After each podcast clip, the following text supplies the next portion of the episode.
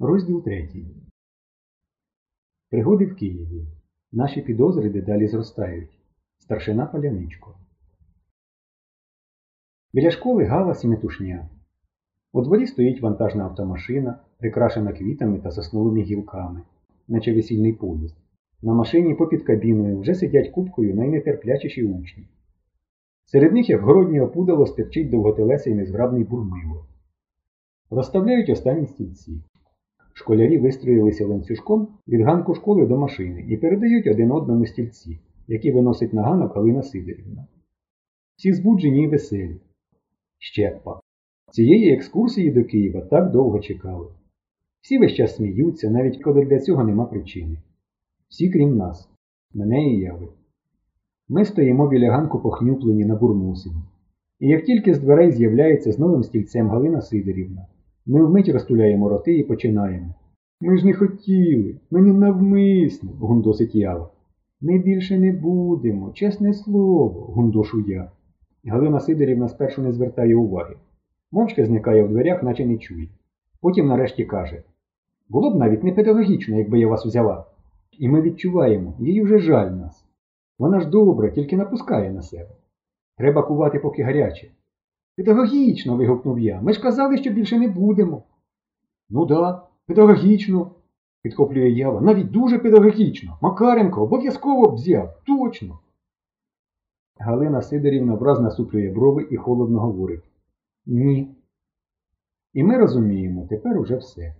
Передали куті меду. Вчителі не люблять, щоб їх учили.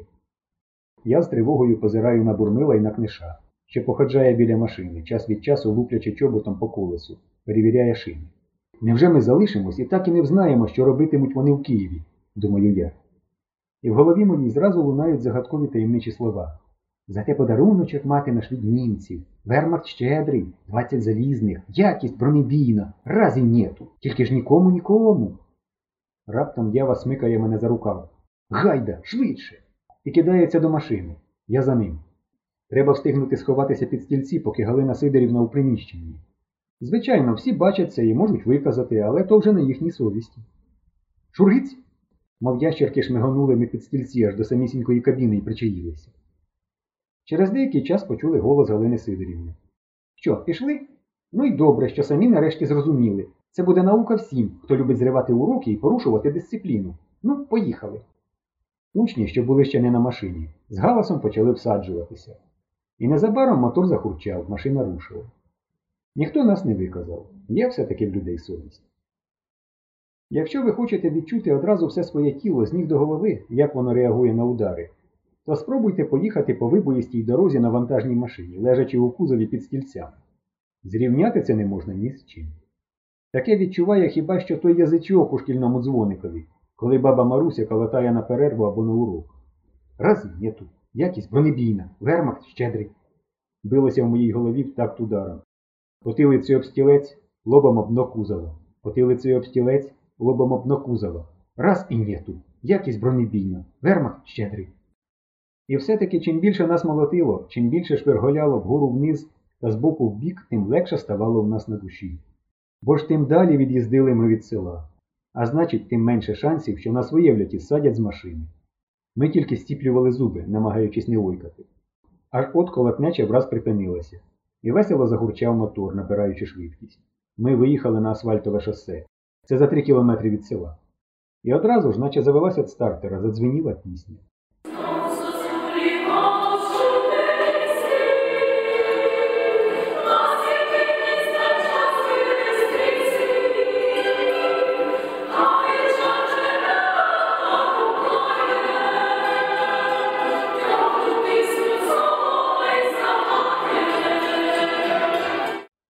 Ще.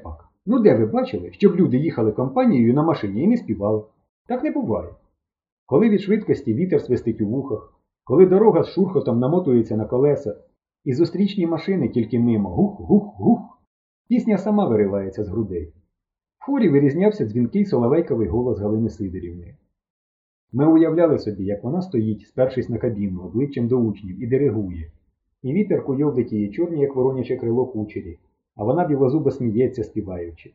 А дівчатка в захопленні дивляться на неї, бо вважають, що вона дуже гарна, ну прямо красуня.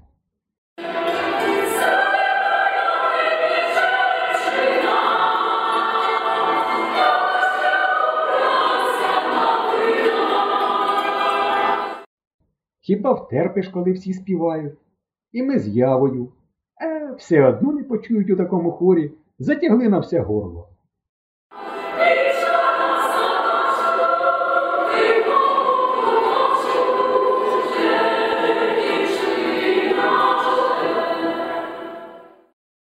Ех, хороший! Як співаєш у хорі, то здається, ніби саме завдяки тобі так гарно і злагоджено виходить.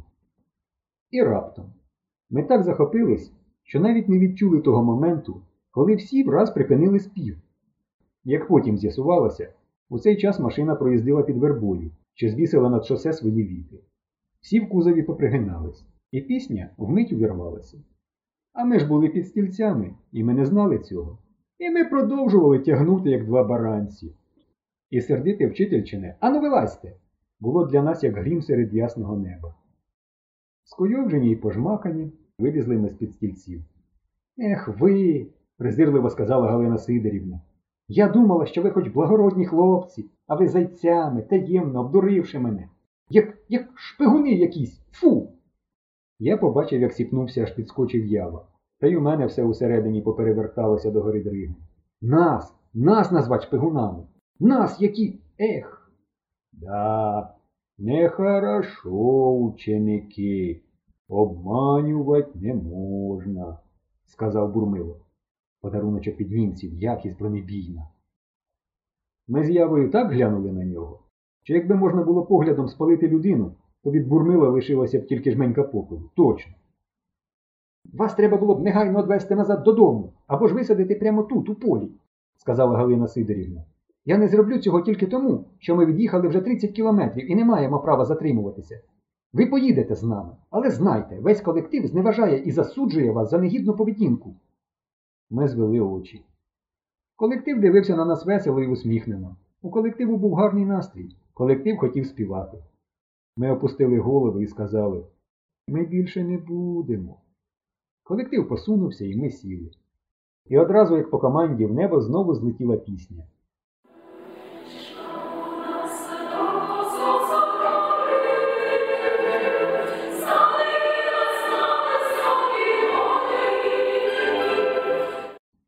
Ми з явою намагалися перекричати всіх так старалися. Довго ми їхали, геть усі пісні, які знали, проспівали по кілька разів. Тричі зупинялися їсти. Аж от нарешті довжелезний міст через широченний Дніпро. А по той бік високий берег і дзвінниця виблискує золотою банею на горі. А поряд ще золоті бані купчаться лавра.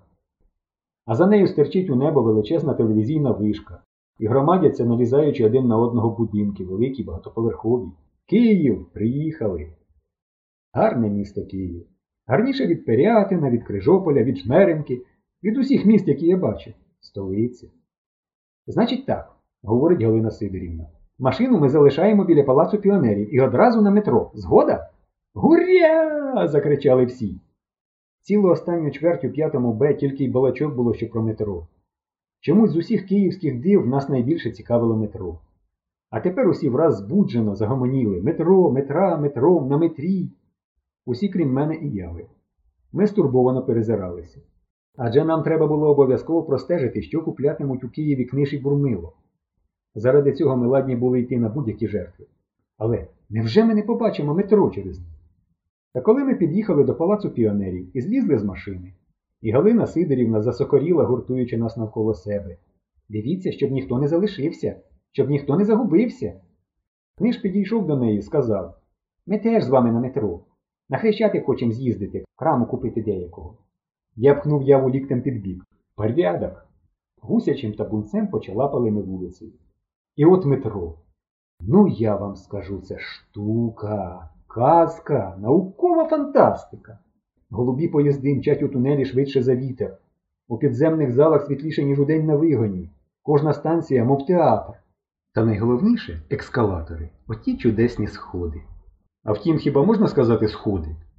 Звичайні сходи стоять і ти по них сунешся. А тут навпаки, ти стоїш, а сходи сунуться. Ми з Євою як ступили на ескалатор, то аж поприсідали від захоплення. Оце да! Підіймаєшся по сходах угору, опускаєшся вниз і жодною ногою навіть не тригнеш. Навіть можеш одну ногу догори задерти або сісти, і все одно сунешся.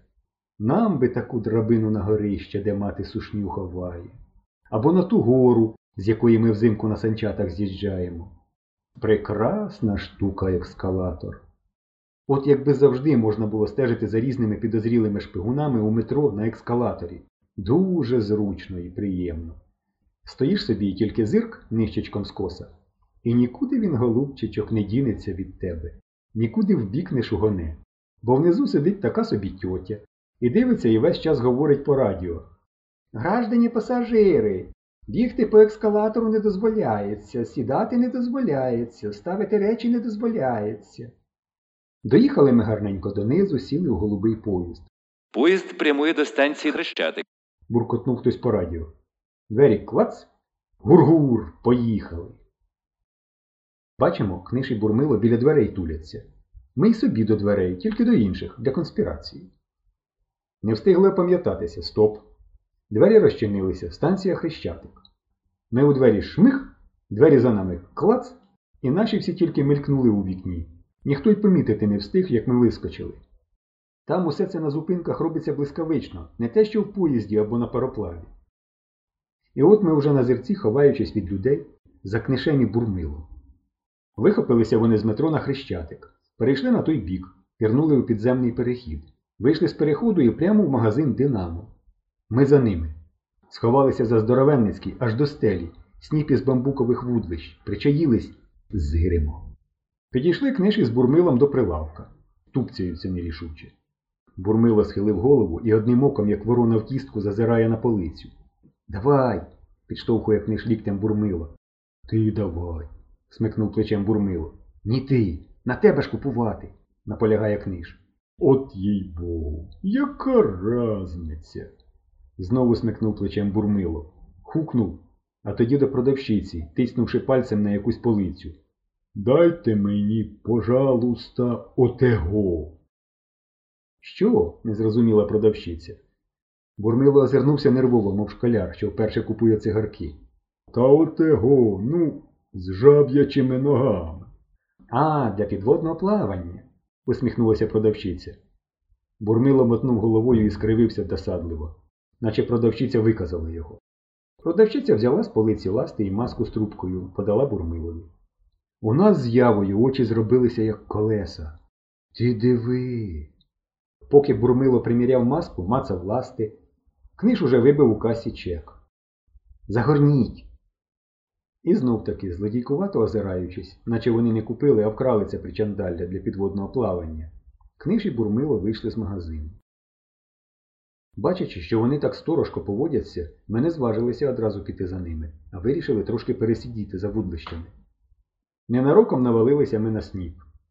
Тонка шпагатина, якою він був зв'язаний, враз лопнула і, наче бомба розірвалася в магазині. Вудлича з тріском розлетілися на всі боки. Крики, зойки, паніка. Ми прожогом кинулися геть.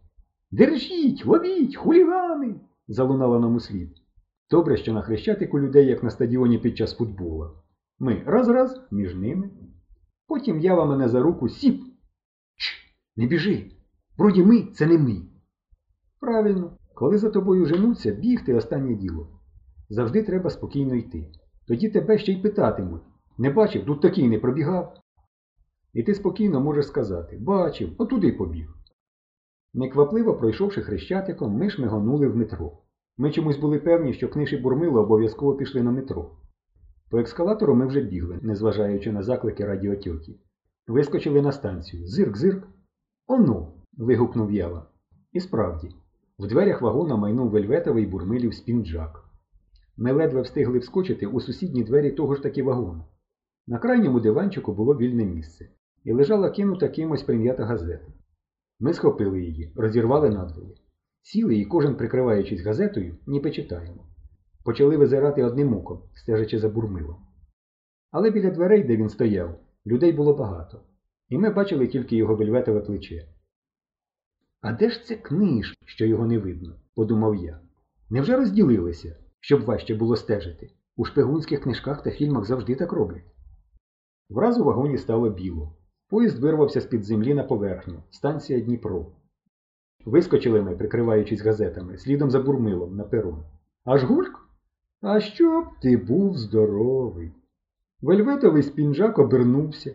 Ніякий то був не бурмило, а якийсь незнайомий дядько з отакенним носом. Тю. Прогавили, розпачливо мовив ява. Стали ми на мосту біля перил, не знаємо, що робити. Стрілою шугануло метро через річку аж до самісінького обрію, де тоненькою смужкою ліс чорніє. Мчать покрасені в мосту голубі експреси, машини легковушки, грузовики, автобуси. А під мостом по Дніпру метеори, ракети на підводних крилах летять, ледь води торкаючись. А обабіч мосту стоять здоровенницькі фігури. Дядько руками змахнув, спутника в небо шверголяє, і тітка голубів підкида. Пейзаж прямо тобі з науково-фантастичного фільму. Красота! Може, вони цей міст хочуть у повітря висадить, а ми, сказав Ява. Ну да, недовірливо вигукнув я. А що ж, кіно акваланги на дні, пам'ятаєш? Ще пак. Кілька днів тому бачили. Отаке о шпигунське кіно. Після того мені всю ніч шпигуни в аквалангах під водою снилися. Мама казала, що я навіть булькав у вісні. І все-таки. Та ні, сказав я, навряд. А чого б вони акваланг купляли? Теж ще спортсмени знайшлися. Тут я нічого не міг сказати. Дійсно, з тим аквалангом було пов'язане щось явно таємниче. Ну для чого б, скажіть, будь ласка, здався акваланг немолодим сільським дядькам, які навіть зарядки з роду не робили? Та ще й як вони купляли його, наче щось заборонене, небезпечне. І що ж ото за двадцять залізних, про які вони говорили? Якість бронебійна, задумливо мовив Ява. Я знизав плечима. Зброя, вибухівка, примружився на мене Ява. Який же тут зв'язок, акваланг, двадцять залізних? І раптом, наче блискавка, спалахнула в голові. Стривай, кажу, а в мене самого аж мороз поза шкірою. Тато колись читав у журналі, розказував, десь у Чехословаччині в якомусь озері, чорному чи що, шпигуни пірнали в аквалангах, намагалися підняти з дна, щоб таємно вивезти 20 залізних ящиків. То був архів гестапо, який фашисти затопили, відступаючи. Дуже важливі документи, списки воєнних злочинців. І в Австрії та сама Петрушка була, теж в озері, і теж шпигуни з аквалангами. Точно, це воно. Ух ти! загорівся ява. Ну да ж, двадцять залізних і вермахт, і акваланг, і... Він не договорив, бо в цей час з репродуктора гучно на всю станцію залунало. Учні з села Васюківки, що приїхали на екскурсію до Києва, Рені Завгородні, вас чекають на виході з станції Дніпро. Наче хто нас зверху чимсь важким тюкнув. Аж ноги підкосилися. Так це було несподівано. Нам здалося, ніби всі оті сотні людей, що на станції і внизу на набережній юрмляться, всі одразу на нас подивилися. І ми враз зробились маленькі-маленькі, іначе голі. Вперше у житті наші прізвища назвали по радіо. Не бійсь, отямився нарешті ява. То, напевно, Галина Сидорівна розшукує нас. Гайда. Ми подріботіли до виходу. Зирк, зирк. Ні Галини Сидорівни, ні наших, і духу нема. А стоїть здоровенницький вусатий міліціонер. Угледів нас і одразу. Стоп! Руку підняв. З Васюківки? Рені Завгородній? Вас мені і треба. Пішли. Ось тобі й не бійсь. Попалися. За хуліганську нашу поведінку у Динамо, за оті вудлища проклятущі. Прикипіли мої ноги до землі і якісь ватяні зробилися. От-от на підлогу сяду. Ну пішли, чого ж ви? обернувся міліціонер. На руках мені вас нести, чи що? Ледве я з місця зрушив. Вийшли ми з метро, дивимось, стоїть синя машина з червоною смугою на боці. І на тій смузі написано міліція. І веде нас міліціонер до машини. Очинив дверцята, сказав сідайте. А сам біля шофера. Зняв трубку радіотелефон і говорить Товаришу лейтенант, доповідає старшина Паляничко. Хлопців знайшов. Везу на оперативній машині куди треба. Ми так і обімліли. Ну, все, куди треба.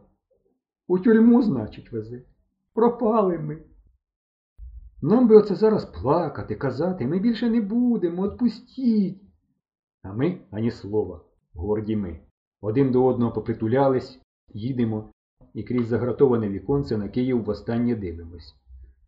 Закосичився Київ прапорами і святковими транспарантами. Перша травень же післязавтра. Всюди люди веселі, усміхнені, вільні, а ми у тюрму їдемо. А справжні шпигуни на свободі ходять.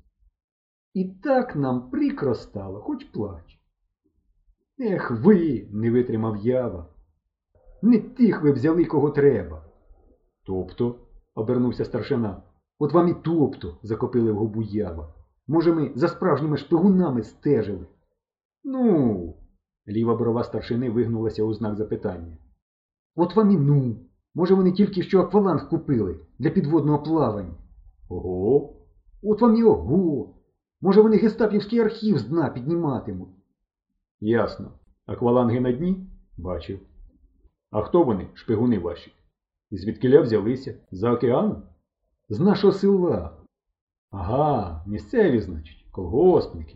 Як прізвище? Ява розгублено глянув на мене.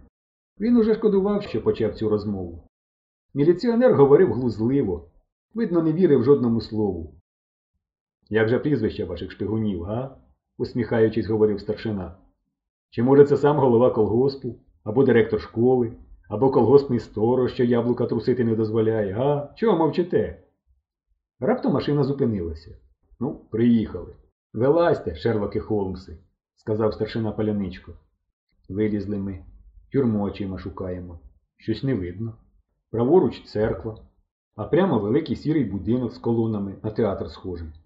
Невже в Києві така тюрма? Тільки встигли ми про це подумати, як міліціонері каже, оце, хлопці, історичний музей, де зараз весь ваш клас разом з учителькою. Ходімо, пошукаємо їх. А то вони, певно, хвилюються, думаю, що ви зовсім загубилися.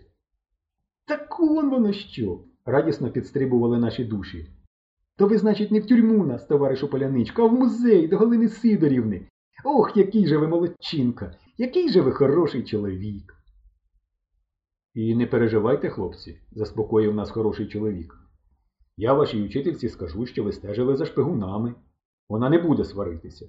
Це ж діло серйозне, державне. Отаке. Підстрибнуті наші душі розгублено заклякли в кумедних позах. Не тре, не ка. Одночасно вигукнули ми. А що як? На все село засміють. І на що ява казав? Він по пожартував. Зиркнувши на яву, поспішив сказати я. Угу, похнюпившись, підтвердив ява. Ми просто хотіли, хотіли. Я ніяк не міг придумати, що ми хотіли. У Дніпрі скупатися, підхопив ява. Тому й чкурнули, бо Галина Сидорівна не дозволяє, а у нас же Дніпра нема. А Дніпро ж знаєте. Знаю, посміхнувся старшина. Ну, гаразд. Бачу, хлопці ви ловкі, вигадливі. Сам колись таким був. Тільки брехати не треба. Пішли. Піднялися ми по східцях на майдан, що перед музеєм. На землі щось камінням викладено, наче велетенські класи. Оце, каже старшина, найдревніше місце в Києві. Тут понад тисячу років тому десятинна церква стояла. Це її фундамент. Навшпиньки пройшли ми по тому фундаменту, а за фундаментом велика трикутна галявина, кущами рівненько обсаджена. І посередині галявини ми навіть очам не повірили здоровенницька копиця сіна. У центрі Києва, на найдревнішому місці, копиця сіна, як у лузі. От здорово! І така нам та копиця мила, наче привіт із рідної Васюківки. Дивимось, а за копицею біля самого входу в музей гармати стоять. П'ять гармат. Що то? осмілівши сказав я. Це, брат, артилерія, що була в нас на озброєнні у 43-му, коли ми Київ від фашистів визволяли, пояснив міліціонер. А ви той, ви теж визволяли? Спитав і знітився ява, що так нескромно спитав. Визволяв, хлопці, що було, те було. Просто відповів старшина. Навіть поранило мене тут, у Києві. У госпіталі тут лежав. Київ для мене кревне рідне місто. Ми якось зовсім по-новому глянули на нього. От він, значить, який старшина паляничко. Хотілося ще щось спитати, та старшина вів уже нас у музей. Треба було шукати своїх. Це було нелегко. Знаєте, скільки там кімнат? Перший поверх, стародавні часи. Нам не дуже сподобався. Там не було нічого цілого, все куски, якісь уламки, череп'я бите. І найпочесніше місце займає зотлілий почорнілий шмат довбанки. Теж іще цінність. Я вам такого у нас на річці, скільки хочете знайду. Але другий поверх, оце да! У нас аж очі розбіглися. Он віз чумацький справжній. На таких вазах наші предки колись у Крим по сіль їздили. А он карета золота, у якій митрополитів київських возили. Нічого собі карета. Ой, диви, зброя козацька, справжнісінька. Ого-го, шаблюка. Дай таку в руки старшині паляничку, він тільки раз. Ми уявляємо собі нашого міліціонера за селедцем у козацьких шароварах з шаблею у руці. Нічого, підходяще виходить. А он рушниця. Ох же ж і довго. А пістоль який? Третій поверх. Велика вітчизняна війна. Визволення України від фашистських загарбників. Тут від кожного стенду віє подвигами, геройською славою. Он до трофеї, повна скриня гітлерівських орденів, хоч лопатою гриби. А он особисті речі славного розвідника Кузнєцова, що діяв у тилу ворога і викрав німецького генерала. Ой, не поспішайте, дайте подивитися. Воно ж зараз нам таке потрібне, таке потрібне. Ми ж зараз так усе це розуміємо, як ніхто. Ми ж, може, зараз найсправжнісінькі розвідники. Хоч би як ви, товаришу Поляничко, сміялися. І все це для нас отак треба знати. О, о, о, он же різні секретні документи. Он, назустріч нам поспішає Галина Сидорівна, а за нею всі наші. Обличчя в Галини Сидорівни аж пашить. Ви мене до інфаркту доведете? Де ви були? Де? Загубилися, кається яв. Заблудилися, каюсь я. Загубилися, заблудилися. 29 учнів на екскурсії. І ніхто, крім вас, не загубився, не заблудився. Мучителі! Мене параліч розіб'є через вас. Ми зітхаємо. Ми не хочемо, щоб Галину Сидорівну розбивав через нас параліч. Хай буде здорова. Не лайте їх, дуже прошу. Вони більше не будуть. Говорить старшина Поляничко, підкручує вус, і очі в нього затуманюються. Ах, пробачте, я навіть не подякувала вам. Спасибі, спасибі. Враз почервонівши, говорить Галина Сидорівна. Робить губи бантиком, і очі в неї теж затуманюються. Нема за що. Це наш обов'язок. Ну, все-таки, все-таки, турбувалися, привозили. Спасибі велике. Не знаю, що б я робила. Говорячи, старшина Поляничко не зводить якось по-особливому усміхнених очей з Галини Сидорівни. А Галина Сидорівна навпаки, то зиркне на нього, то опустить очі, то зиркне, то опустить очі. І говорить вона з міліціонером якимсь надзвичайно мелодійним яким голосом, зовсім не таким, як з нами. Ви даремно так переживаєте, нерви собі псуєте. Хлопці вони меткі, нікуди не дінуться, говорить старшина і дивиться на Галину Сидорівну по орлиному. Ах, знаєте, з ними так важко, так важко. Я їх люблю, але. наче горлиця туркоче Галина Сидорівна і гладить по голові спершу мене, тоді яву. Ява підморгує мені. Я тихенько хмикаю у відповідь. Я підморгувати не вмію. Мене обидва ока кліпають, як у діда Варави. Молодець старшина, спасибі. Геройська міліція в Києві. Потім ми виходимо з музею і йдемо через Володимирську гірку у містечко розваг, кататися на різних чудернацьких гойдалках і на чортовому колесі. І старшина Поляничко разом з нами. Потім ми йдемо у палац піонерів. Ух, здорово! Оце палац! Казка! І старшина Поляничко з нами. Потім ми сідаємо на машину. Книж і Бурмило вже давно тут і поводяться дуже спокійно, мов звичайнісінькі собі люди. І рушаємо в путь. А старшина Поляничко урочисто прикладає руку до козирка і стоїть так, віддаючи честь, аж поки ми не зникаємо. А Галина Сидорівна довго махає йому хусточкою, навіть тоді, коли його вже не видно. І знову сама собою завелася пісня.